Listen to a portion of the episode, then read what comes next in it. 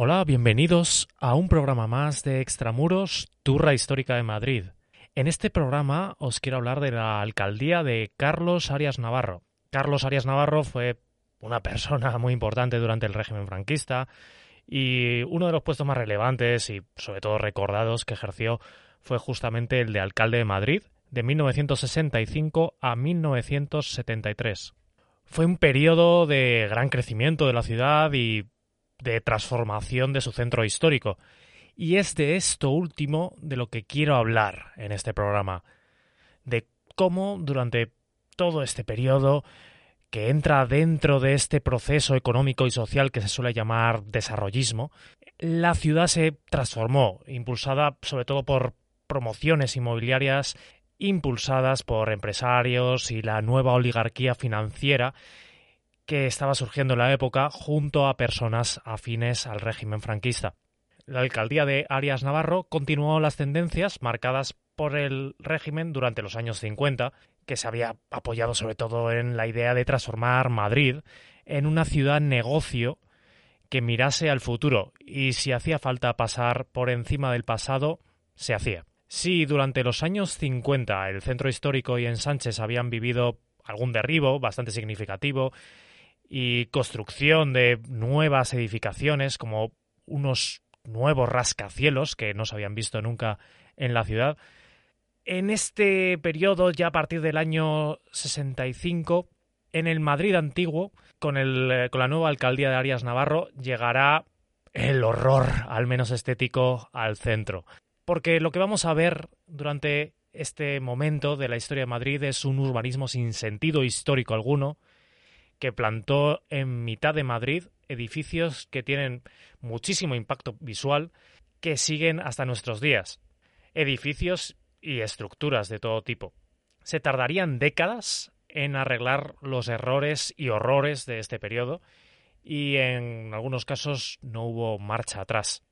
Hablando con personas que no son de Madrid, no son de la ciudad, personas normalmente europeas, cuando pasean por la ciudad no conciben que junto a un palacio histórico haya un parking, que junto a edificios muy monumentales haya zonas de oficinas totalmente anodinas, muy estilo años 70, francamente feas, ¿por qué no decirlo? Esa es la herencia de esta época.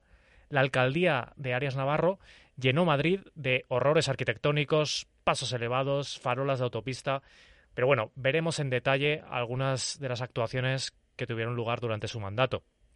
Como hemos dicho, es un momento de gran crecimiento en la ciudad, nuevos barrios, pero yo me voy a centrar en los cambios que ocurrieron dentro de la zona tradicional de la ciudad, entendida como el casco antiguo y los ensanches del siglo XIX. Vamos a hablar, en definitiva, cómo el desarrollismo arrolló el Madrid antiguo y tradicional. Empezamos. Saltamos a 1969. Arias Navarro ya lleva ya cuatro años en el ayuntamiento y el escritor y periodista Tomás Borrás, en el número 28 de la revista Villa de Madrid, le dedica un artículo al alcalde. Se titula El Madrid que pinta Arias Navarro y es un elogio al alcalde en forma de un artículo bastante largo en el que enumera todo lo que se supone que había hecho de positivo el alcalde hasta ese momento por la ciudad. Tomás Borrás le atribuye, entre otras cosas, un lema. Hay que preparar el Madrid del año 2000, bueno, en realidad ese lema ya llevaba tiempo circulando y se había estado repitiendo desde por lo menos la inmediata posguerra, con esa intención de transformar Madrid en otra cosa, en otra cosa sobre todo que hiciese olvidar el pasado republicano y el pasado liberal del siglo XIX. Tomás Borrás era un colaborador habitual de la revista del ayuntamiento y normalmente hablaba pues de temas históricos de la ciudad. En los artículos que he podido leer de, este autor, puedo encontrar muchísimos elogios a Franco y a la gloriosa cruzada contra el comunismo, críticas a los países occidentales por despreciar al régimen durante mucho tiempo, en fin, una serie de elogios al régimen muy metidos con calzador en temas que no tienen nada que ver. Cada artículo que he leído es un besamanos a Francisco Franco o a alguien del régimen, fuese o no el tema. En general está también lleno de datos históricos a veces un poco discutibles y una prosa que en mi opinión es un poco cargante. Tomás Borrás tiene una calle en Madrid, por cierto, que pusieron a su muerte. Así que bueno, este, este elogio continuo al régimen parece que no le salió del todo mal. Pero bueno, vamos a ser justos con Tomás Borrás. Su fama venía de antes de la dictadura, aparece, por ejemplo, retratado en el famoso cuadro de la tertulia del Café Pombó de José Gutiérrez Solana de 1920. Ahí aparece junto a Ramón Gómez de la Serna, entre otros, y bueno, muestra cómo Tomás formaba parte de esta intelectualidad de las primeras décadas del siglo XX en la ciudad. Porque Tomás Borrás era un vanguardista. En 1916 estrena su pantomima El sapo enamorado, que fue un hito del teatro de principios de siglo. También en 1916 fundó el Teatro del Arte con el empresario Gregorio Martínez Sierra en el Teatro Eslava, que durará hasta 1926. Un teatro con una gran influencia en, este periodo. Borrás durante estos primeros años de actividad escribirá pantomimas que recopilará en, en, obras tan influyentes como Tam Tam de 1931. Escribió también revistas, género teatral musical, hizo radiodrama. En fin, era una persona con muchas inquietudes, muy vanguardista y muy innovador.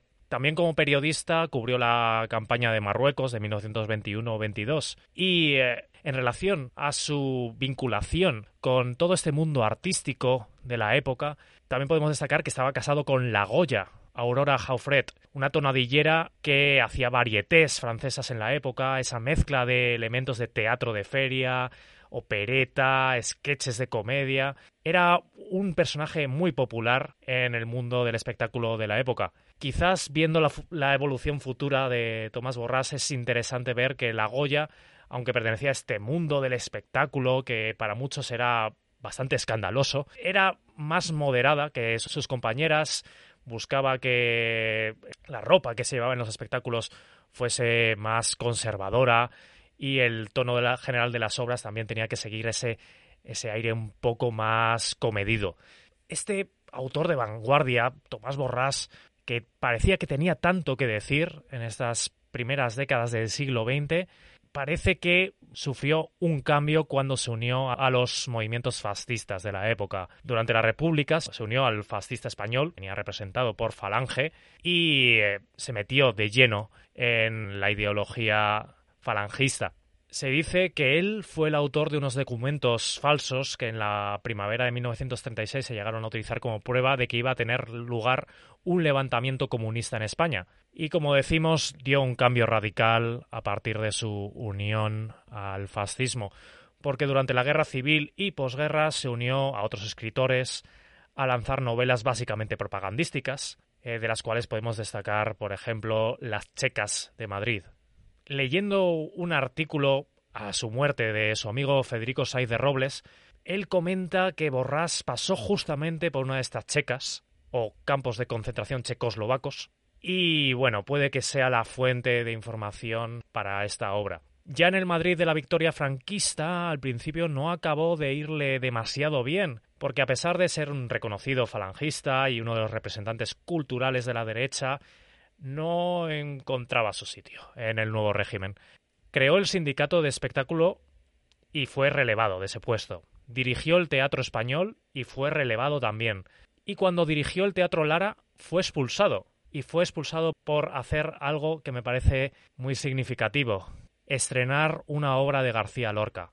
Algo que resultó inaceptable. Me llama mucho la atención este momento en la vida de, de Tomás Borrás porque a pesar de que veía que sus inquietudes intelectuales no estaban en línea con el régimen que él había estado apoyando, no cambió de idea y de hecho lo que hizo de ahí en adelante fue realmente adaptarse a lo que estaba pidiendo la dictadura. El hecho de que intentase dirigir una obra de García Lorca también refleja que formaba parte de ese mundo de vanguardia tan interesante de principios del siglo XX en España y lo veía como uno más, uno más de, ese grupo de intelectuales. Pero eso, por supuesto, el régimen de Franco no lo vio de la misma manera. Eh, así que bueno, como digo, a pesar de las decepciones que le daban los suyos, siguió siendo un fanático falangista. Esta expresión está dicha en palabras de sus amigos y bueno, empezó a dedicarse a lanzar obras en las que unía el casticismo típico madrileño con el movimiento sublevado, una especie de tradicionalismo castizo mimado por el régimen y que quería olvidar la Segunda República. A eso dedicó prácticamente buena parte de su producción posterior. Así sacó obras de divulgación, historia, siempre con el mismo tono de complicidad con el régimen durante años. Un ejemplo sería El Madrid de José Antonio, una, obra que sacó tan tarde como en 1953, cuando el mayor entusiasmo falangista de posguerra ya estaba pasadísimo de moda, incluso para dentro de la dictadura. Pero bueno, esta dedicación al Madrid castizo tuvo sus frutos finalmente y fue nombrado cronista de la Villa de Madrid, que es un cargo honorífico para aquellos que trabajan para investigar y divulgar la historia de la ciudad. Pero volviendo a su artículo de 1969 en la revista Villa de Madrid sobre Carlos Arias Navarro, que como hemos dicho lo redacta como todo lo que hacía en forma de elogio, en este caso alcalde, este artículo casualmente a mí me ha servido como lista de fechorías, como una lista de todos los errores y acciones urbanísticas, inmobiliarias que fueron fomentadas por el ayuntamiento y que y que no salieron precisamente bien. Así que he tirado del hilo de todas las actuaciones que nombra Tomás Borrás aquí en este artículo y eh, así he conseguido poner en contexto buena parte de las acciones sobre la ciudad, sobre el Madrid histórico sobre todo, que tuvieron lugar durante estos años. Así que, gracias, Tomás Borrás, me temo que a tu pesar. Ahora sí vamos a hablar de Carlos Arias Navarro y vamos a hablar de no solo lo que hizo como alcalde, sino vamos a ponerlo un poco en contexto, vamos a ver de dónde venía, cuál fue su carrera política. Unas breves notas biográficas. Nació en Madrid en 1908 y se licenció y doctoró en Derecho en la Universidad Complutense. Para 1933 ya había aprobado las oposiciones de fiscal y se había trasladado a la Audiencia Provincial de Málaga, durante la Guerra Civil se unió al bando sublevado y ejerció de capitán honorífico del Cuerpo Jurídico Militar. Es de esta época de la que le vendrá el mote el carnicerito de Málaga, porque participaría en la represión fascista en la zona. Juzgó y condenó a cientos de personas. Para poner en contexto lo que ocurrió, hay registro de unas 4.300 personas fusiladas en Málaga en los tres años de guerra. Pero bueno, mm, la carrera de Arias Navarro no se quedó ahí. Siguió juzgando a republicanos en otras zonas de España, Talavera de la Reina, Bilbao, Santander. Se fue moviendo y fue dejando un reguero de fusilados por el camino. Sobre el tema de los fusilamientos, no puedo dejar de mencionar que los últimos fusilamientos que realizaría el franquismo serían ordenados justamente por él cuando fue jefe del gobierno en los años 70. Son los sucesos que ocurrieron el 27 de septiembre de 1975 en Hoyo de Manzanares, en Madrid, Barcelona y Burgos. Estas ejecuciones serían condenadas internacionalmente y provocaron protestas masivas en toda Europa. Y eso no fue más que un clavo más en el ataúd del régimen. Pero bueno, volviendo a los años de posguerra, después de la guerra justamente se alejó de la política y sacó las oposiciones de notario, pero al final lo acabó volviendo a su carrera política como gobernador civil y jefe provincial del movimiento en León. De ahí pasaría a otros puestos en distintos lugares del país y es destacable que durante este periodo trabó bastante amistad con el general Camilo Alonso Vega, que había sido el líder del levantamiento en Navarra durante la guerra y que le ayudaría muchísimo en su progreso futuro. Arias Navarro se estaba convirtiendo en un hombre fuerte del régimen, no era militar, pero había cumplido con creces su papel durante la guerra, tenía formación y su carrera a partir de entonces no haría más que crecer. Así llegamos a 1957, cuando Arias Navarro es nombrado jefe del principal órgano represor franquista, la Dirección General de Seguridad, la temida y conocida DGS. Así que se trasladaría a Madrid, a la Puerta del Sol, a esa sede de la DGS, para ejercer su cargo. También en estos años comenzaría a tener un contacto cada vez más estrecho con la familia Franco, lo cual también explicaría su progreso posterior. Será en este despacho de la Puerta del Sol donde recibirá la noticia de que era nombrado de alcalde de Madrid en 1965 He visto fotos de ese momento, él rodeado de reporteros justo después del nombramiento, y ya le podemos ver con el aspecto con el que muchos le reconocemos, ese aspecto con el que años más tarde diría las famosas palabras Franco ha muerto en la televisión cuando ya era presidente del gobierno. ¿Qué se decía de él? Bueno, mm, tenemos el testimonio del periodista Antonio Izquierdo, que escribía en el diario Arriba, que era el órgano oficial del movimiento, y que más tarde sería director de El Alcázar, una referencia de la ultraderecha en los primeros años de democracia. Y él, en 1971, recordando este nombramiento, decía que le daba la impresión de que había llegado una mano dura y escasamente diplomática al timón del rompeolas de todas las Españas un rompeolas que también añade estaba haciendo agua por todas partes. Quizás se estaba refiriendo al problema de la infravivienda. En los años 60 todavía Madrid estaba rodeado por un cinturón, sobre todo al sur, de chabolas y viviendas improvisadas, donde se hacinaba buena parte de la migración que no paró de llegar desde la Guerra Civil. Sobre su carrera como alcalde, duraría hasta 1973 cuando fue nombrado ministro de la Gobernación en el gobierno del almirante Luis Carrero Blanco.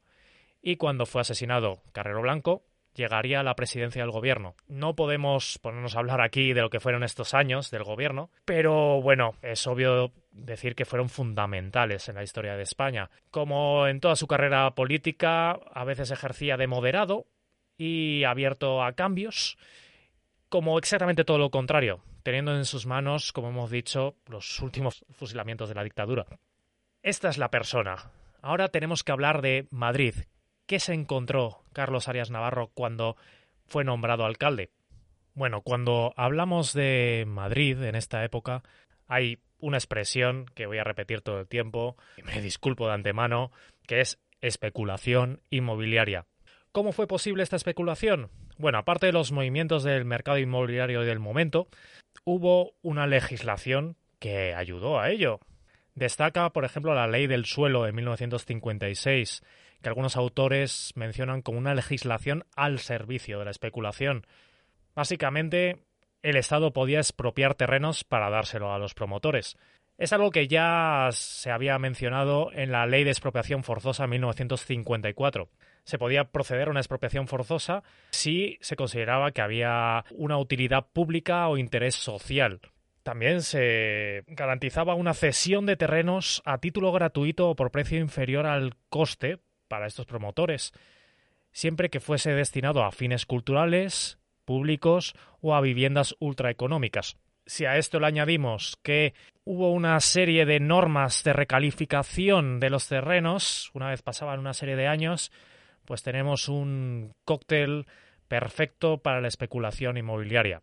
Madrid, mientras, cambiaba, o precisamente quizás por estos cambios legislativos. El Madrid de los años 60 ya estaba dejando claro la evolución que seguiría en los siguientes años. Básicamente el sector central tradicional se quedaría para actividades terciarias, simplificando mucho, al final cada vez habría menos vivienda y más actividad comercial. Esto se iría reforzando a través de una serie de, planes urbanísticos, planes parciales, el plan general de 1963, el plan de reforma interior del casco antiguo de 1973 ya no hacía más que reforzar esta, esta idea. Todo esto lo que buscaba al final era disminuir la población residente en el casco antiguo y barrios del ensanche y es un proceso que tendría éxito en ese sentido, porque desde los años 50 a los 70 se aceleraría mucho este vaciamiento del centro. A cambio aparecen grandes barriadas de viviendas protegidas en Moratalá, Ciudad de Los Ángeles o San Blas y Orcasitas, y todavía existían esas grandes masas de infravivienda en Palomeras o Almendrales, entre otros sitios.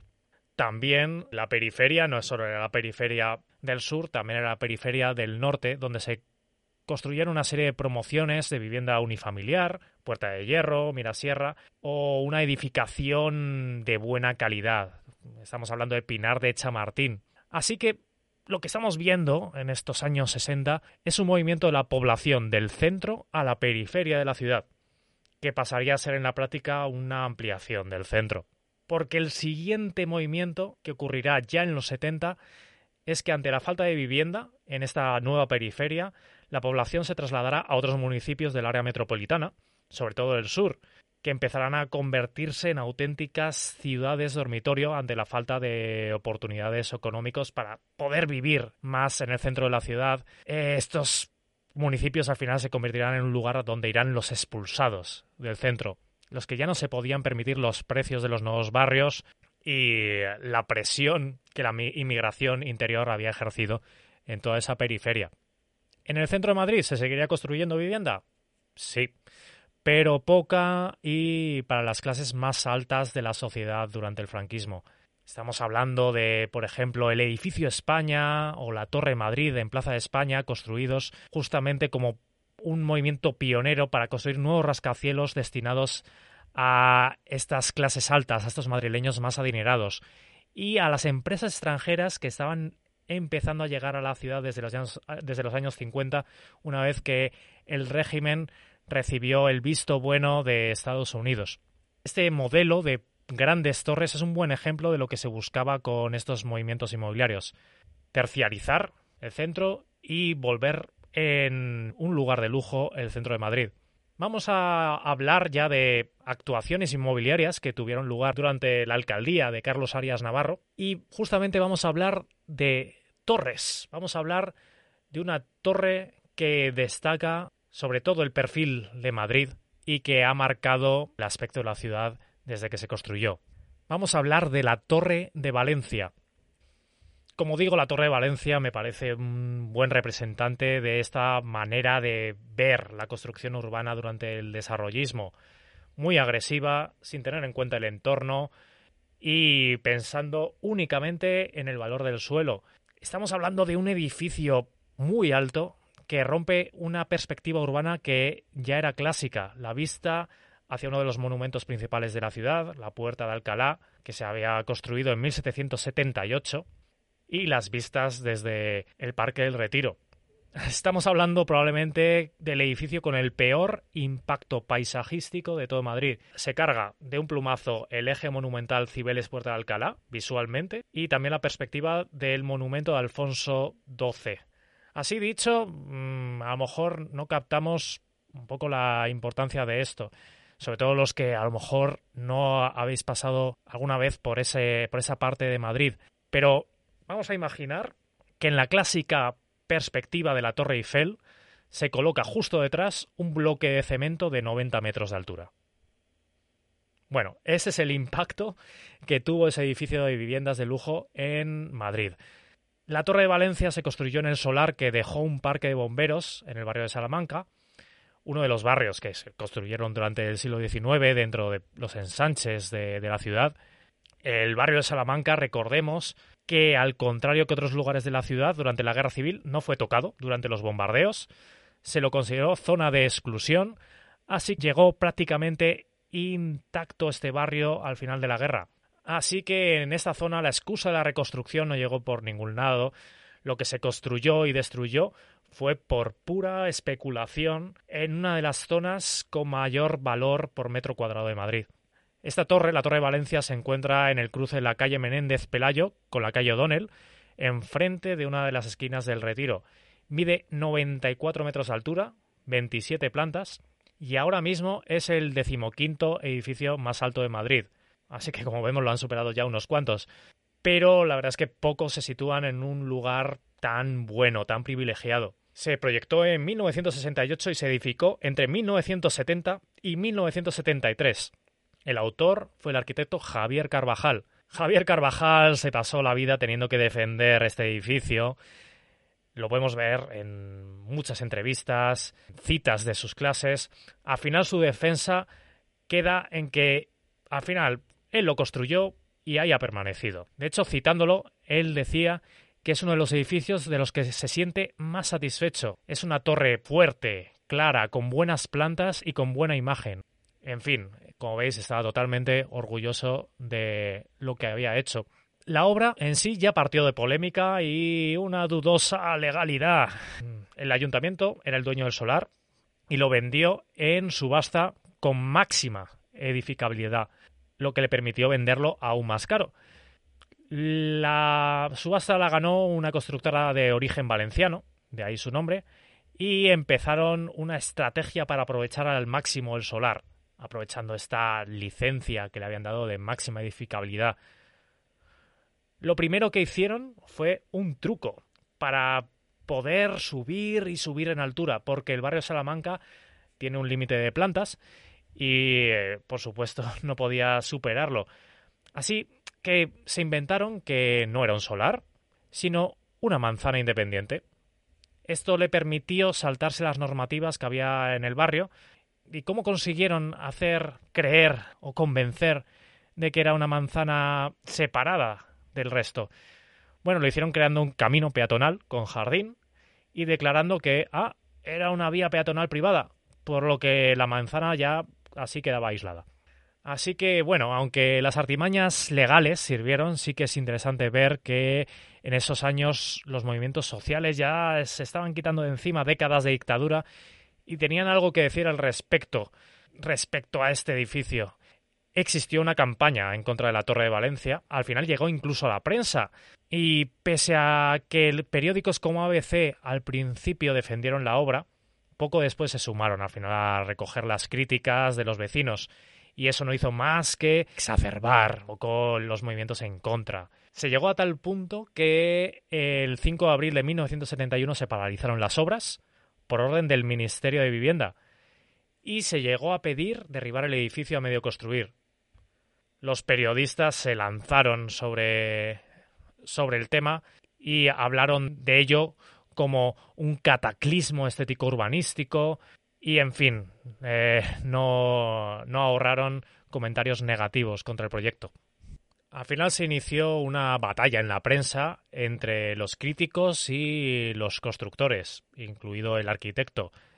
Decían, por ejemplo, que lo que había era un miedo a un paisaje distinto en Madrid.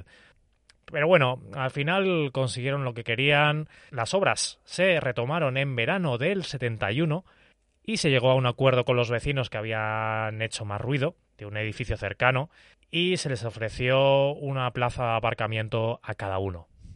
Pero indemnizaciones aparte, parece que las obras siguieron adelante, sobre todo gracias a los contactos políticos que tenía el arquitecto, llegando a hablar directamente con el presidente del gobierno, Carrero Blanco. El alcalde Arias Navarro, de hecho, justificó en parte que pudiese seguir adelante por esos contactos, una vez ya estaba construida. Vamos, que él se quitó totalmente la responsabilidad, aunque como hemos visto el ayuntamiento había vendido el terreno. En fin, el edificio se construyó y se cargó las vistas de buena parte de la ciudad. Con los años es cierto que el edificio se ha intentado reivindicar y desde el punto de vista arquitectónico los expertos pueden encontrarle muchos valores pero eso no, no puede ocultar el impacto paisajístico que cualquiera puede ver. Saltamos a otro punto de la ciudad y a otra gran actuación urbanística de esta época, lo que ocurriría en la Plaza de Colón, y que también tendría como protagonistas a unas nuevas torres.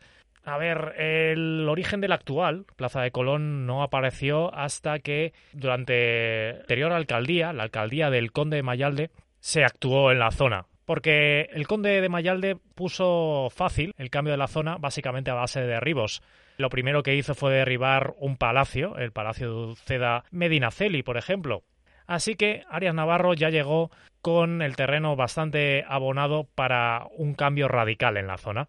Y lo que hizo su alcaldía es poner en el punto de mira la Casa de la Moneda, porque ahora donde vemos que está la plaza de Colón y los jardines del descubrimiento, es una de estas plazas desangeladas de esta época, todo cemento, nada de sombra, nada de verde. Esta plaza surgió a partir del derribo de la antigua Casa de la Moneda. Vamos a conocer un poquillo más sobre esta Casa de la Moneda. Fue inaugurada en 1855 la Casa de la Moneda se había trasladado ahí en 1861 desde su anterior ubicación, que era la calle Segovia, y durante el último tercio del siglo XIX trabajaban ahí más de 140 personas. En abril de 1970, el Estado, que era dueño del terreno, se lo cede al Ayuntamiento de Madrid, con la condición de que no sea para suelo urbanizable. El edificio se comenzaría a derribar en junio y se convertiría en los Jardines del Descubrimiento, unas obras que terminarían en el año 77. Pero esta zona de Madrid tenía su historia. A finales del siglo XVI este terreno pertenecía a una noble, a doña Eufresia de Guzmán, que cedió el terreno para un convento de agustinos recoletos, uno de los primeros que construyó la orden. En 1620 ya estaba el convento y la iglesia construidos. En ese momento era un convento alejado del centro y en general bastante aislado. A esta zona se la llamó Prado de los Recoletos, en continuación al Prado de Atocha y al Prado de los Jerónimos. El solar, donde se construyó la Casa de la Moneda, ya aparece en el plano de Teixeira del año 1653. Aparece junto a lo que era la puerta o portillo de Recoletos y quedaría dentro de la cerca, ese muro que ya no era una muralla, que marcaba el límite de la ciudad por razones fiscales. El espacio de la Casa de la Moneda y actual plaza estaría ocupada más o menos por lo que se llamaría la Huerta de la Solana, muy cerca del convento de los Recoletos. Los terrenos siguen pasando de manos y en 1757 sería donado a los padres del oratorio de San Felipe Neri. Llegamos así al siglo XVIII y en esa zona ya se ha construido una casa de labor, una gran casa del conde de Oñate y su huerta, mientras además Carlos III ha decentado la zona, ha plantado árboles y le ha dado ya un aire de paseo que tendría desde entonces. En el sur del terreno se construiría lo que sería la escuela veterinaria, luego facultad. Es en esos momentos cuando en estos terrenos más tarde se pensó en construir la nueva Casa de la Moneda. En 1855 ya se aprueba su construcción y en 1860 se derriba el convento y la iglesia de los Recoletos ya pensando en la expansión de la ciudad. Finalmente se aprobó su construcción y el enorme edificio se finalizaría en 1856 que por cierto tiene de particular esta fábrica que sería la primera vez que unificaría en una sola fábrica la fábrica de moneda y de papel sellado, de, sellos. Fechas de interés relacionadas con esta institución y con este edificio. Bueno, tenemos en primer lugar que la peseta, la peseta, la antigua moneda española, nació en esta fábrica en 1868. En 1893 se cambió su nombre a Fábrica Nacional de Moneda y Timbre, que es como conocemos también a la actual Casa de la Moneda. Otra curiosidad es que ahí se celebraban los sorteos de Lotería Nacional. El arquitecto de esta nueva Casa de la Moneda sería Francisco Jareño y Alarcón, autor, por cierto, del nuevo edificio de la Escuela de Veterinaria en la calle Embajadores y que sigue en pie enfrente de la fábrica de tabacos, la tabacalera. Vamos a hablar un poquillo de, de, este arquitecto porque nos puede hacer entender cómo eran sus edificios. Se había formado en Italia entre 1848 y 1852 en Roma, que era un lugar básico al que acudían todos los artistas y arquitectos del siglo XIX a formarse. De ahí iban a Nápoles, a visitar Pompeya e incluso a Sicilia a estudiar los templos griegos. Esa fascinación por el sur de Italia caló profundo entre los arquitectos españoles que fueron a formarse allí, incluido nuestro amigo Francisco Jareño y Alarcón. Porque, eso sí, estos arquitectos del siglo XIX tenían una perspectiva distinta a la perspectiva que tenían los arquitectos del siglo XVIII respecto a la antigüedad clásica. En el XIX se quería analizar, estudiar, era una perspectiva más científica. En el XVIII lo que se había hecho era una romantización de las ruinas clásicas. Se dibujaban, se representaban de manera poco estricta. Son unas imágenes que se popularizaron por toda Europa, como pueden ser los grabados y dibujos de Giovanni Battista Piranesi. Pero, como decimos, este análisis al final influyó a estos arquitectos del 19 también. La influencia profunda de esta época de estudio queda reflejada en el artículo que el arquitecto publicó en la revista Arquitectura en 1853. En, esta, en este artículo afirmaba que para la creación de nuevos edificios es indispensable, y cito, la experiencia de las cosas hechas. En otras palabras, conocer el pasado es indispensable. Una frase muy bonita y que titula un libro sobre este periodo italiano del arquitecto, por cierto. Pero bueno, por definir un poco más a este arquitecto, fue autor de obras que siguen siendo muy notables en Madrid, quizás no tan conocidas como debieran, pero que fueron muy modernas y muy prácticas en la época. Estamos hablando del Hospital del Niño Jesús, del Instituto Cardenal Cisneros, pero quizás sus estudios en, en Italia, donde se notan más, es en otras obras como el Museo y Biblioteca Nacional, justo al lado de su otra obra, La Casa de la Moneda, o el Tribunal de Cuentas, ese enorme edificio que asoma enfrente del Metro Tribunal. Pero volviendo a la Casa de la Moneda, una de sus grandes obras, como ya hemos visto, estuvo en, funcionamiento todo un siglo. En 1964 ya se había construido un nuevo edificio y por lo tanto se vacía, queda sin uso. Sobre el derribo que planeó el ayuntamiento, hay que decir que la Real Academia de la Historia comunicó al alcalde que estaban haciendo un expediente para declarar monumento histórico artístico por lo menos los dos edificios que daban frente a la plaza de Colón. Pero bueno, no lo consiguieron, eh, se movieron demasiado tarde y en este nuevo terreno se construirían los Jardines del Descubrimiento. Una obra bastante brutalista eh, y bueno, que es muy característica de esta época. Que por cierto, podemos contar algo sobre estos jardines del descubrimiento. En este solar triangular que dejó la Casa de la Moneda, se decidió construir un erial de piedra sin apenas sombras, que viéndolo 50 años después la cosa tampoco ha mejorado mucho. Es un solarium con unos pocos árboles y cruzarlo en verano es agonía.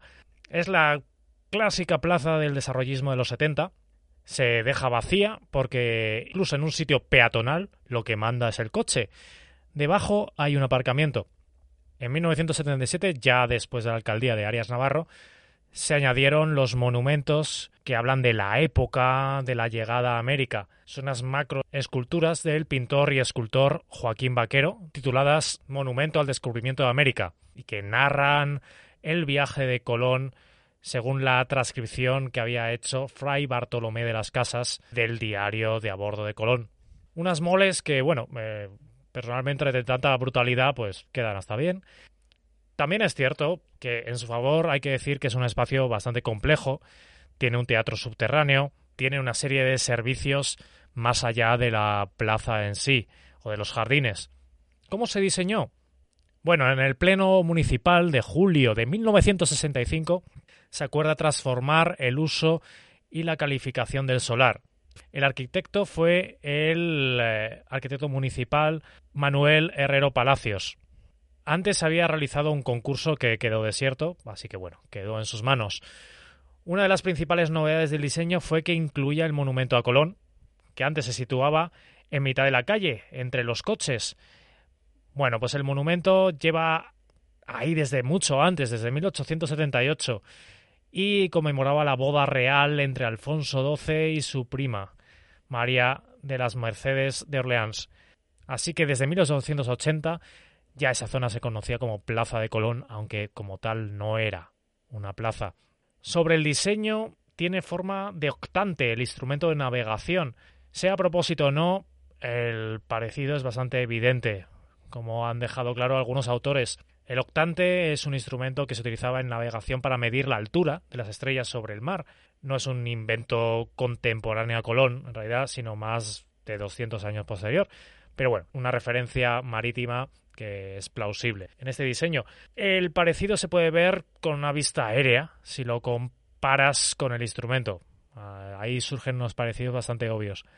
Pero bueno, yo la verdad es que revisando la memoria del proyecto no he visto nada al respecto así que puede ser una casualidad. Quizá lo más positivo de este proyecto es que se abrió el Centro Cultural de la Villa de Madrid con una sala de conciertos y bueno, desde entonces la plaza pues ha sufrido diversas reformas. Eh, había una cortina de agua cubriendo el recinto subterráneo, eso desapareció. En fin, mm, ha, ha habido cambios, pero más o menos sigue igual que se hizo durante el desarrollismo. No nos vamos de esta zona, porque tenemos que hablar de probablemente la actuación urbanística junto a la Torre de Valencia más característica de esta idea de, aprovechar, de tercializar los terrenos del centro y, bueno, directamente obviar toda armonía histórica con la zona. Estamos hablando de las Torres Colón. Es una obra que fue muy polémica, como la anterior, muy polémica desde sus mismos inicios tiene sus orígenes en 1964 con la nueva ordenación de la Plaza de Colón, todavía con el antiguo alcalde. Y eh, como hemos comentado antes, ese rincón ya, ya se había tocado previamente.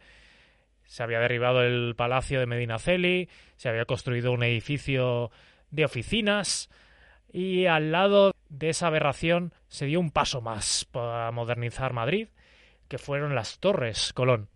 Las Torres Colón es una obra del arquitecto Antonio Lamela y llamó mucho la atención desde el primer momento. Lamela ha dejado en Madrid otras construcciones como el conjunto Galaxia, otra actuación urbanística bastante impactante. La manera de construirla fue una de las características que hicieron a la torre más famosa, porque se construyó de arriba abajo. Se construyeron dos grandes torres de cemento, los huecos de los ascensores y a partir de ahí se fue construyendo alrededor, de arriba abajo. Es lo que se llama una solución colgada y se supone que tiene ventajas porque te ahorras hormigón y metal. Además le servía de promoción porque como digo, ver cómo se construía de arriba abajo este edificio llamó muchísimo la atención.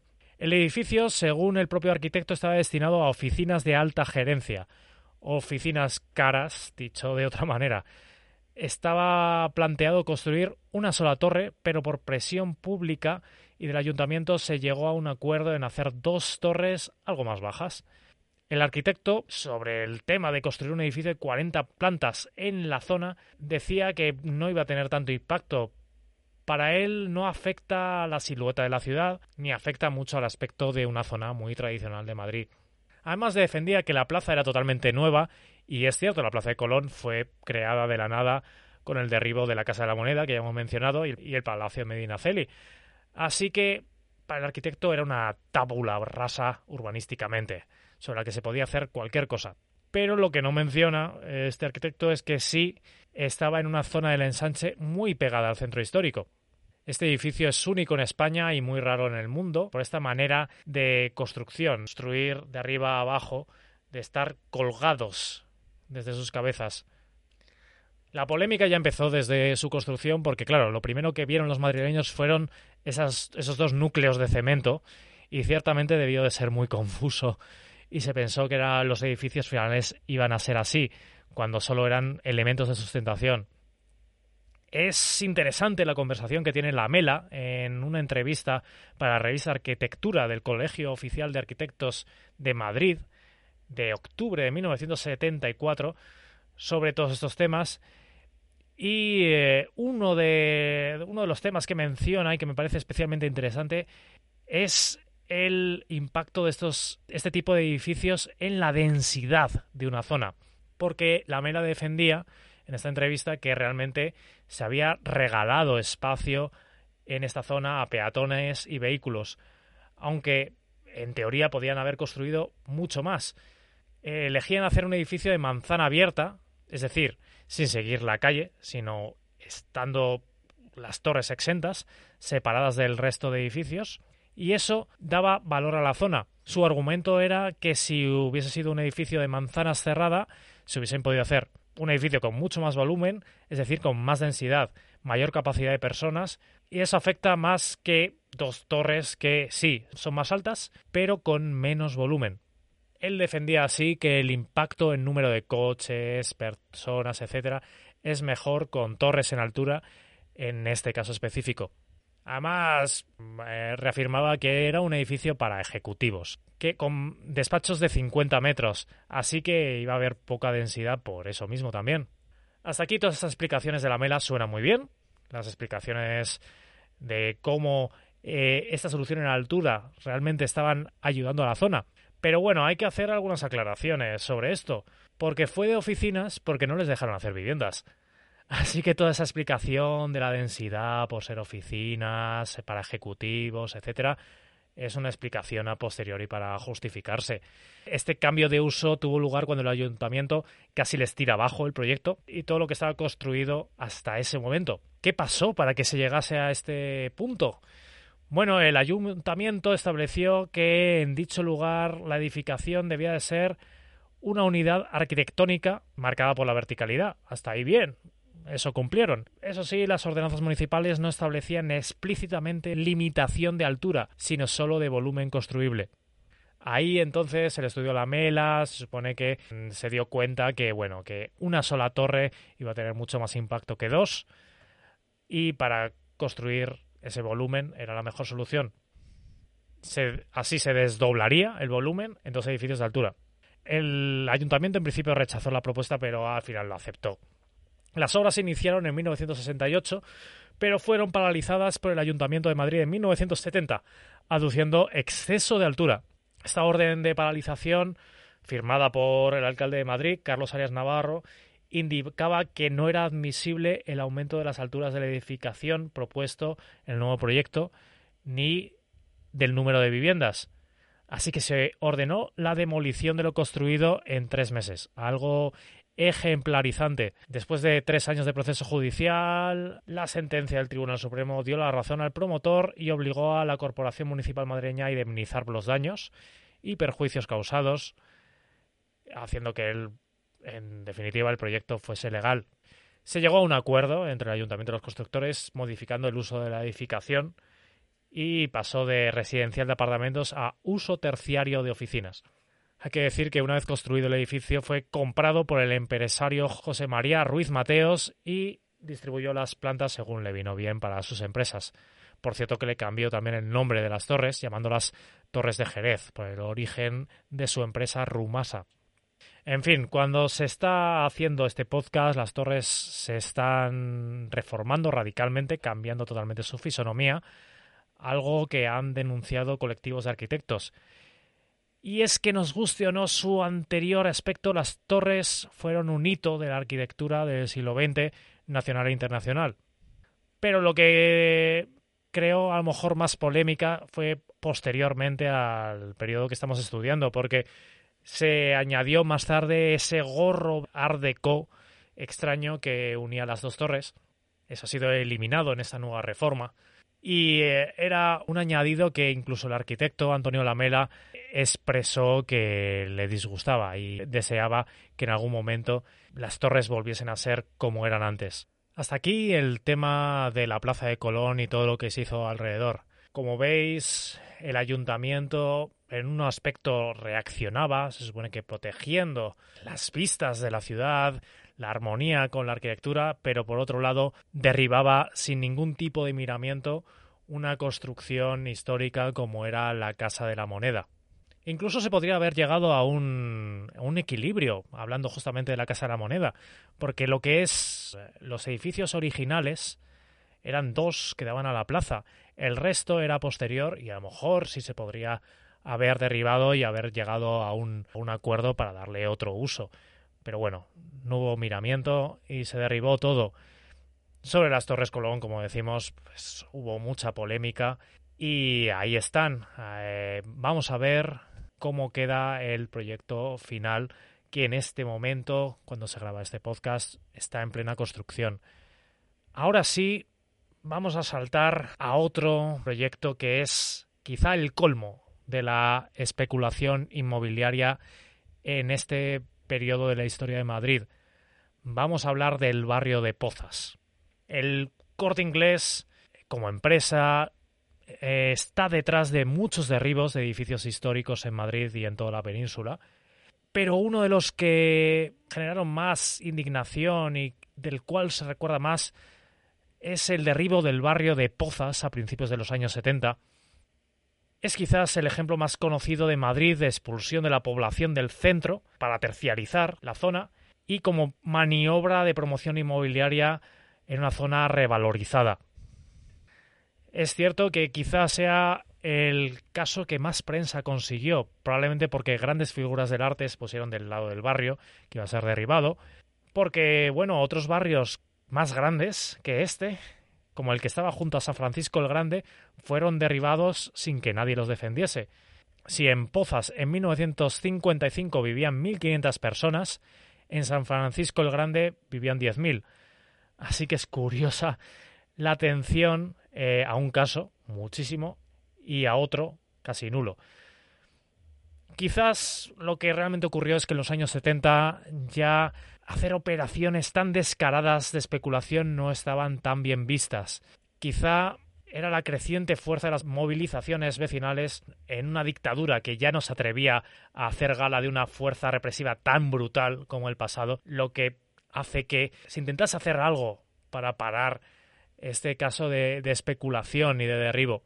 En fin, si buscáis información de pozas, la verdad es que podéis encontrar de todo. Es un tema muy popular, es muy fácil encontrar prensa, artículos, etcétera. Y probablemente con toda esa información se le podría dedicar un podcast entero solo a esos derribos. Pero bueno, voy a hacer una versión reducida para este programa. Tenemos que hablar primero de la historia de Pozas, del barrio de Pozas. El barrio se había construido en 1863. Era parte de los nuevos ensanches, las nuevas zonas de la ciudad que estaban ampliando el Madrid tradicional, Madrid antiguo en esa época. Se supone que quería imitar la edificación realizada por el Marqués de Salamanca. El Marqués de Salamanca había construido el barrio de Salamanca, pero ya como estaba distribuido mm, difería realmente en cómo se había realizado. En vez de una estructura muy racional de calles rectas y manzanas cuadradas, Poza se construyó en forma de abanico en una manzana triangular. Esta manzana ya se veía tal cual está con su forma actual en planos del siglo XVII, lo cual resulta curioso porque permaneció exactamente igual durante tanto tiempo. El nombre barrio de Pozas venía dado por el apellido de don Ángel de las Pozas, quien mandó construirlo. De las Pozas quería dignificar a la clase obrera de Madrid de una manera metropolizadora, en un momento en el que estaban empezando a iniciarse medidas para crear vivienda social de calidad, para evitar las malas condiciones en las que vivía la población obrera. Cuando las viviendas se terminaron, el día 17 de octubre de 1874, el barrio contaba con un mercado público, cafés, ultramarinos, carbonería, distintos talleres, aparte, lógicamente, muchísimas viviendas. También contaba con un colegio para niños y niñas. Para 1871 el tranvía llegó al barrio. En ese momento era el límite de la ciudad, así que fue todo un acontecimiento. Todo el barrio pertenecía a un único propietario, la empresa constructora, y las casas, como gran mayoría de las que había en Madrid hasta mediados del siglo XX, eran de alquiler. Era un barrio muy conocido y tenía cierto protagonismo una vez al año durante la celebración de la Santa Faz, la iglesia de la Santa Faz también desapareció en esta época que estamos analizando. Ya habíamos contado su historia en el podcast sobre el anterior alcalde, el conde Mayalde. Así que os animo a revisarlo si os interesa. En 1960 ya empiezan a salir publicaciones sobre el mal estado del barrio en comparación con los renovados paseos de alrededor. Y ya empieza a hablarse de hacer algo con ese barrio que se veía como una reliquia del pasado. En octubre de 1966, la inmobiliaria Pozas, dueña de buena parte de los edificios del barrio, presenta una solicitud de aprobación de un plan de ordenación en la Gerencia Municipal de Urbanismo. Era el comienzo del fin para Pozas. El Pleno Municipal dictamina que hay que ofrecer unas viviendas a los inquilinos, unas viviendas con las que estén de acuerdo pero en enero del 67 ya los vecinos aclaran a la Gerencia Municipal de Urbanismo que no estaban conformes con las indemnizaciones que ofrecía la empresa y órganos dependientes del ayuntamiento empiezan a revisar los convenios, eso se supone, porque bueno, igualmente el pleno de ayuntamiento aprueba el plan con convenios o sin ellos y abría la puerta a los derribos. En este momento, en el año 67 hay un cambio muy importante la inmobiliaria Pozas es comprada por la Compañía Inmobiliaria Metropolitana. La Compañía Inmobiliaria Metropolitana había estado detrás de grandes actuaciones inmobiliarias en Plaza de España y, Argüelles. Fueron los protagonistas de buena parte de la transformación de la ciudad, a veces de manera muy brutal. Y la verdad es que el, caso de Pozas probablemente sería su caso más paradigmático. La inmobiliaria metropolitana había construido, por ejemplo, el edificio España, la Torre de Madrid. En 1968, los dueños de los terrenos declararon que había en ruina 300 viviendas y amenazaban con un desahucio. No quedaba claro que eso fuese verdad, por lo menos para los vecinos. Los vecinos protestan, pero no consiguen echar atrás los desahucios. De hecho, llevan a juicio unos y a la prensa otros su situación. Voy a dar algunos ejemplos de esta lucha de los vecinos. El 23 de abril de 1970, eh, un vecino llamado Rafael Esteban de Lastra manda una carta al director del diario Pueblo afirmando que su finca, el número 50 de la calle Princesa, no pertenece ni a la inmobiliaria Pozas ni a la compañía inmobiliaria metropolitana, así que por lo tanto no se le podía derribar. También el 10 de febrero de 1972, un grupo de arquitectos afirman que la finca número 39 no está en ruina, como decía la inmobiliaria, sino que está en perfectas condiciones. Unos días antes, uno de sus habitantes, doña María del Pilar Enciso Pellico, había recibido la carta de desahucio por malas condiciones del inmueble y había decidido luchar contra ella. Y luego el que quizás fuese el caso más famoso. El 8 de febrero de 1973, la Sala Segunda de la Audiencia Provincial de Madrid desestimaba la querella de don Lauro Olmo contra el Consejo de Gerencia de Urbanismo del Ayuntamiento, al que había acusado de falsedad, prevaricación y coacciones. Como vemos, los vecinos ya no estaban cargando solo contra el eh, contra la constructora, sino contra quien estaba dejando hacer contra el ayuntamiento. A pesar de todas estas luchas, los primeros derribos empezaron a finales de agosto de 1969, prolongándose hasta noviembre de 1972, cuando se derriba el último edificio, eh, durante todo este periodo, pues cada vez el barrio tenía una imagen más destructiva, más fantasmagórica, y la prensa recogió sin cesar la lucha de los vecinos.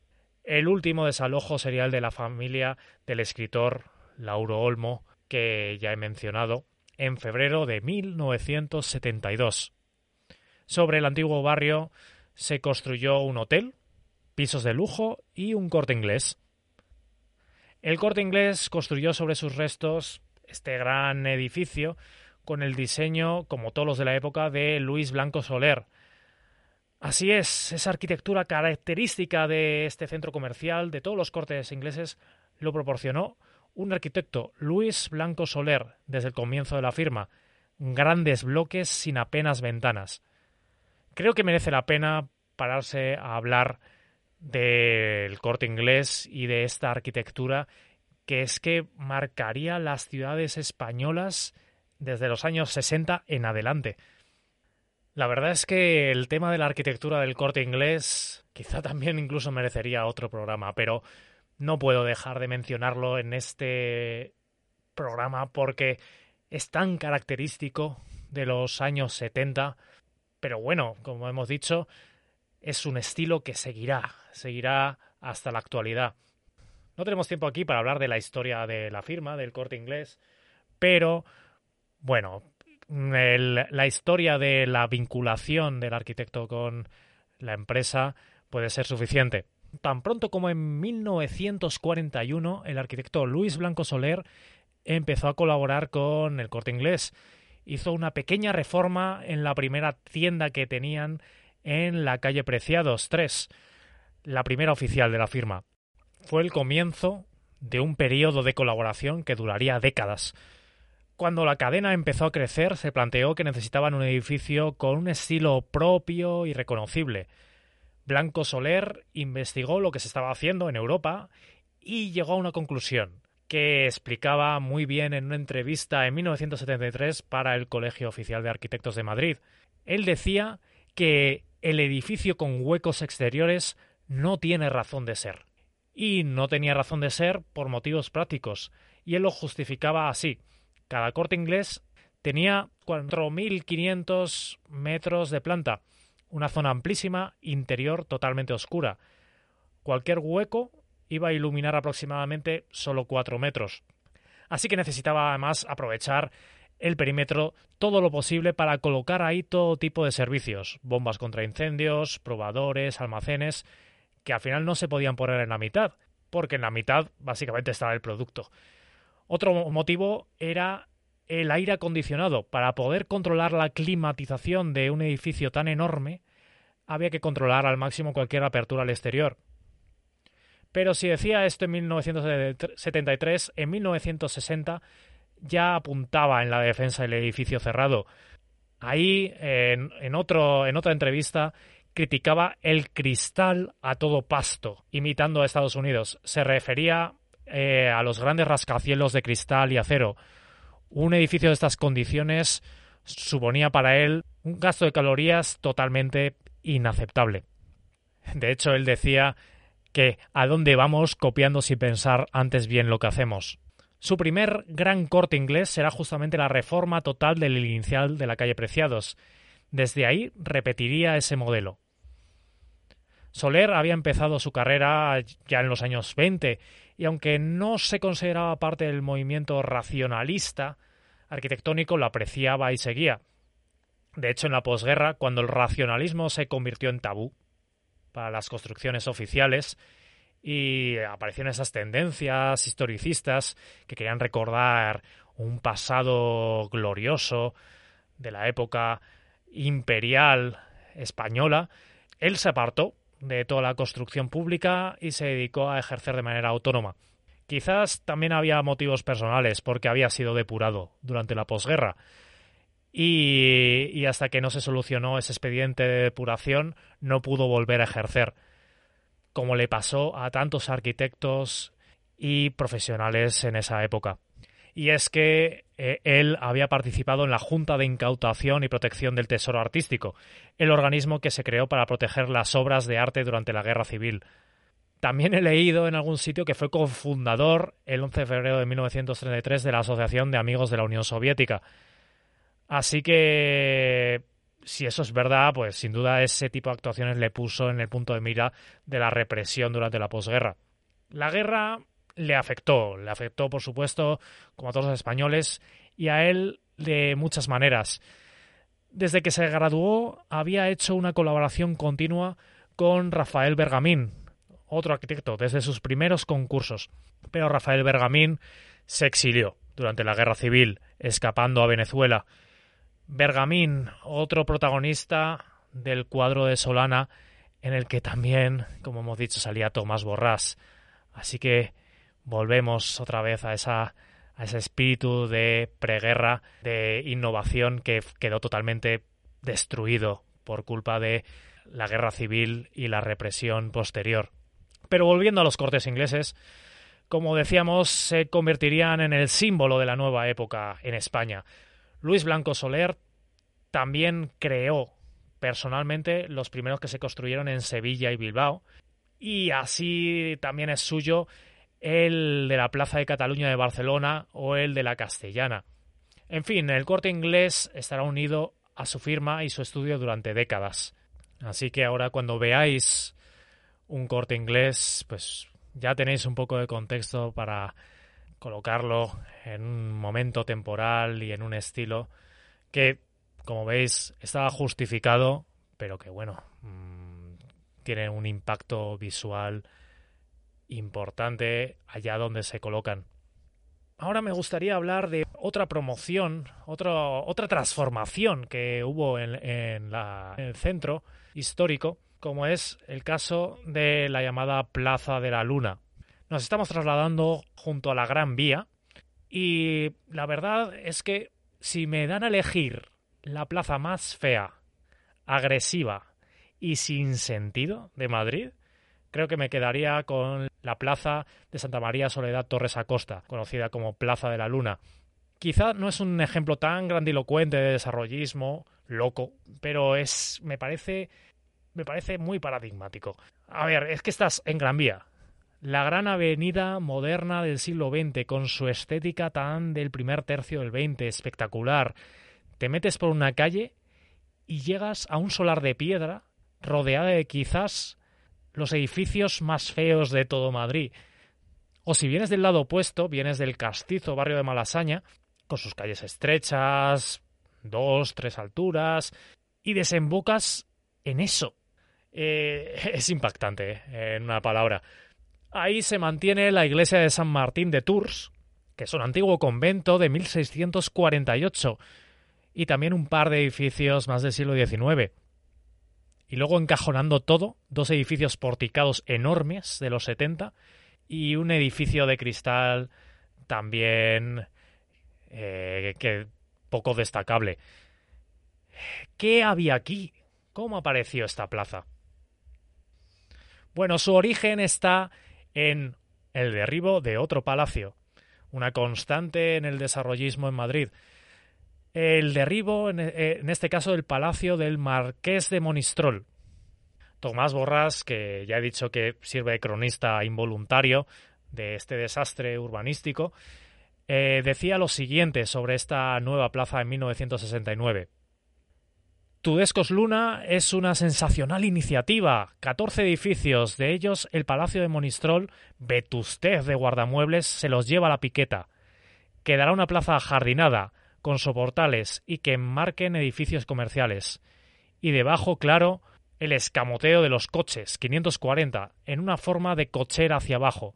6.000 metros cuadrados para vida sosegada, otra plaza mayor, junto al tronar incesante de la avenida. Como veis, como siempre, Tomás Borrás le pareció muy buena idea. En fin, en ese momento, en el momento que Tomás Borrás hablaba de, de esto, estaba en trámite, parece, y, y otros, otras fuentes en efecto señalan que el derribo empezaría el año siguiente. Se supone que el palacio estaba en ruina y de hecho parece que estaba empezando a ser un peligro, ya que se caían partes de la fachada y demás. Así que se derribó junto a otros 13 edificios y en su lugar se construyó la actual plaza. El terreno fue excavado para colocar allí cuatro plantas de un aparcamiento y sobre él se planeaba construir una plaza con un estilo tipo italiano y un edificio comercial de cuatro o cinco pisos. Al final lo que se hicieron fueron dos edificios de seis plantas y el aparcamiento subterráneo también. Sobre esta edificación tengo que comentar una curiosidad que deja muy claro cómo se hicieron las cosas eh, durante este periodo. Los dos grandes edificios grises, que ahora están donde antes había un palacio, son propiedad del ayuntamiento, aunque están gestionados por la empresa que construyó y administra el parking, Aparcamientos de Madrid SA. La concesión se firmó en 1972 y debería haber prescrito en 1997, pero se realizaron obras y bueno, se alargó 10 años más y se ha seguido alargando.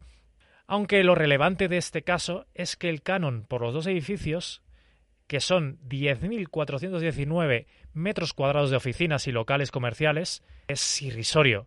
Estamos hablando que se están pagando 4.597 euros anuales, o lo que es lo mismo, 383 euros al mes, por dos edificios gigantescos que están dando unos beneficios gigantescos.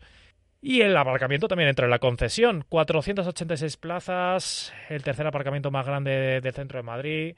Eh, así es, pues es un auténtico regalo de esta época para la empresa. Menos de lo que vale una habitación en Madrid por dos edificios en pleno centro. Estos son datos del inventario oficial de inmuebles del ayuntamiento, nada menos. Desde luego, los edificios ya están más que amortizados por la constructora hablemos un poco del edificio que se perdió, ese palacio de Monistrol.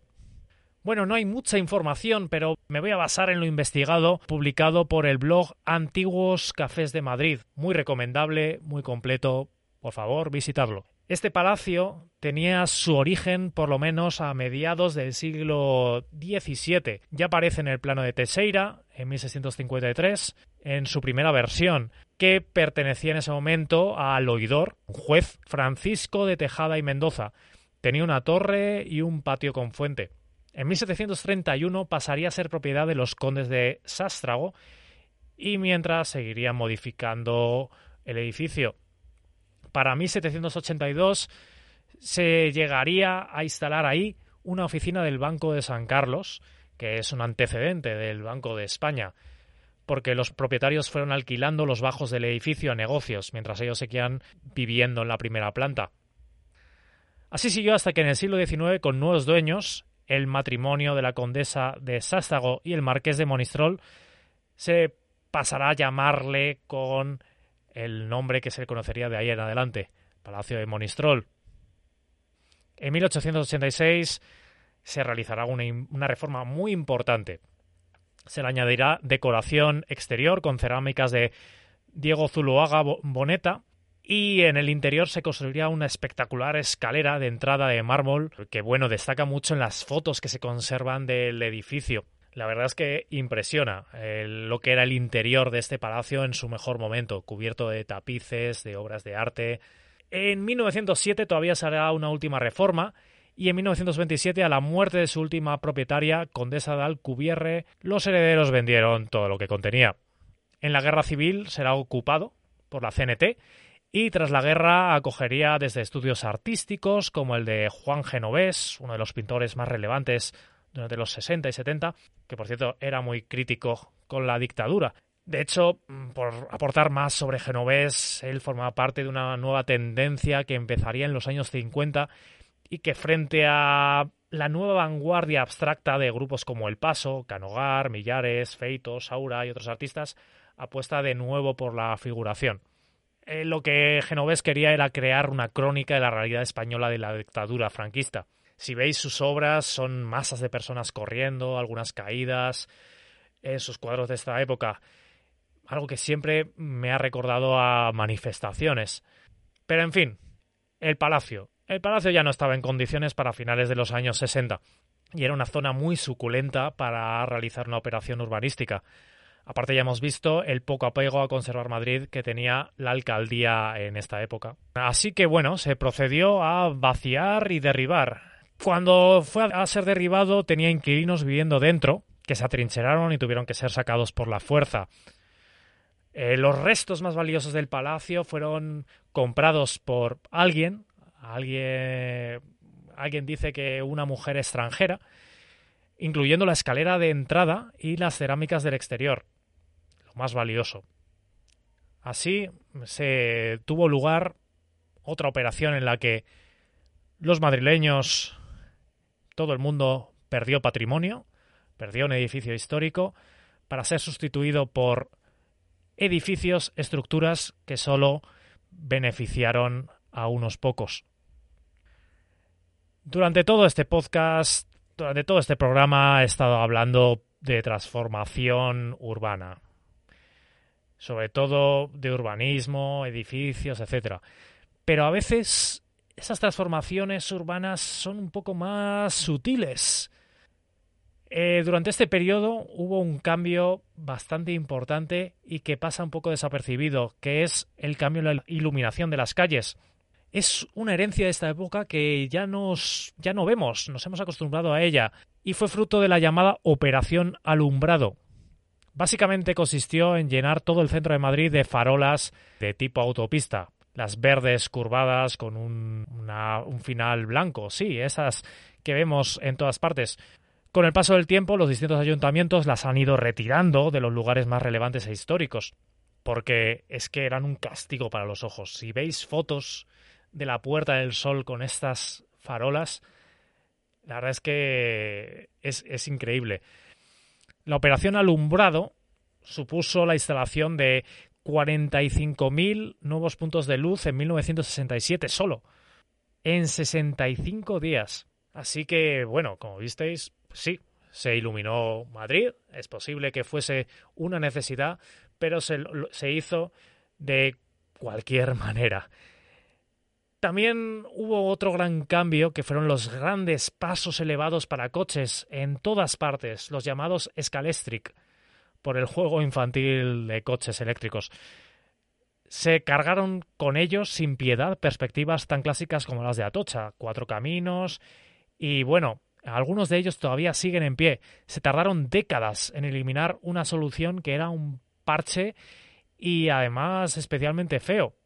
Más de una vez eh, he visto que cuando se recuerdan estos puentes elevados y cómo se derribaron, hay gente que los defiende porque dicen que habían sido un mal necesario, que no se podía hacer otra cosa en un periodo en el que es cierto la cantidad de coches estaba aumentando exponencialmente.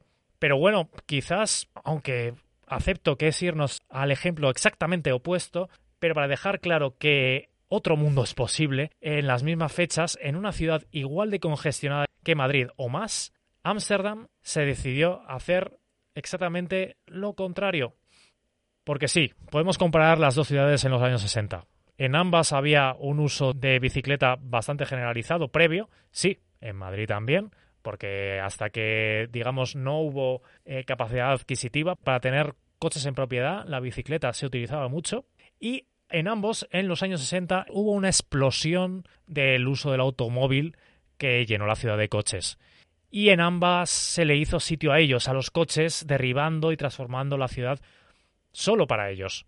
Pero en 1971 algo cambió no solo en Ámsterdam, sino en Rotterdam, La Haya, en todo el país es lo que se llamó el movimiento Stop Kindermord, que quiere decir algo así como parad los asesinatos de niños. Porque durante ese año se contabilizaron 3.000 muertes relacionadas con el tráfico rodado. 450 de ellas fueron de niños. Y fue una campaña que tuvo mucho éxito. Las autoridades empezaron a fomentar otro tipo de movilidad, sobre todo la bicicleta. En fin, es un ejemplo de lo que se podía haber hecho de otra manera también en Madrid, ante problemas muy similares. Aquí ganó sin dudas el coche. Vale, después de tantos desastres urbanos de la alcaldía de Carlos Arias Navarro, ¿podemos rescatar algo positivo? Sí, quizás lo más positivo es salvar de la especulación la montaña de Príncipe Pío. Allí se levantó hasta la guerra civil el cuartel de la montaña y se quedó eh, en desuso durante décadas. Finalmente se construiría allí un parque, el Parque del Templo de Devoz, porque allí se colocó un templo del siglo II a.C., regalo del gobierno egipcio a Madrid en 1972. Mm, el origen de este regalo está en la construcción de la presa de Asuán, que dejó bajo el agua el antiguo reino de Nubia y que iba a arrasar multitud de restos, que el gobierno egipcio fue regalando por todo el mundo. Una historia muy interesante, eh, pero bueno, que nos aleja unos cuantos miles de kilómetros de lo que aquí eh, estamos tratando. Del cuartel de la montaña solo queda un monumento a la entrada del parque en homenaje a los partidarios del levantamiento contra la República que en 1936 se atrincheraron allí y fueron finalmente masacrados. Un episodio importante de la guerra porque evitó un levantamiento militar en la capital que quizá hubiese cambiado totalmente el curso de la guerra. Arias Navarro, como veis, fue el carnicero de Málaga, pero también un poco de Madrid. Dejó la alcaldía para seguir su carrera en el Estado hasta que llegó a presidente de gobierno. Su alcaldía para mí tiene las características de la madurez del desarrollismo. Las mayores barbaridades ya se habían hecho, ahora solo quedaba para él seguir el camino marcado. Y, eso sí, ya cuando lo hizo tenía a buena parte de la opinión pública en contra. Así que, como vemos, el alcalde siempre estuvo jugando a esta aparente dureza contra los cambios más radicales, las torres, un siempre un yo no quería pero, pero al final la promoción inmobiliaria ganó siempre. Y es que España estaba cambiando, la dictadura estaba agonizando y en unos pocos años caería por presiones internas y externas. Ya no valía todo, ya no se podía reprimir con igual dureza, los movimientos vecinales hablaban Quizá no siempre triunfaban, como hemos visto en el caso de Pozas, pero hablaban. No hemos hablado aquí de todo lo que se paró, quizá eso daría para todo un programa. Como hemos visto, estaba planeado la destrucción del barrio de Malasaña con una gran avenida. Eso se consiguió parar por presión vecinal, se evitó la destrucción de los hotelitos de la Fuente del Berro, se evitó convertir el cuartel de Conde Duque en un horror de brutalismo sin sentido, y todo fue por los movimientos vecinales esos que también en los suburbios estaban exigiendo servicios públicos y una vida digna. En fin, hasta aquí este programa. Espero que os haya resultado interesante y que os anime a investigar más sobre este periodo de Madrid. Gracias por escuchar y nos vemos en otro programa de Extramuros, Turra Histórica de Madrid.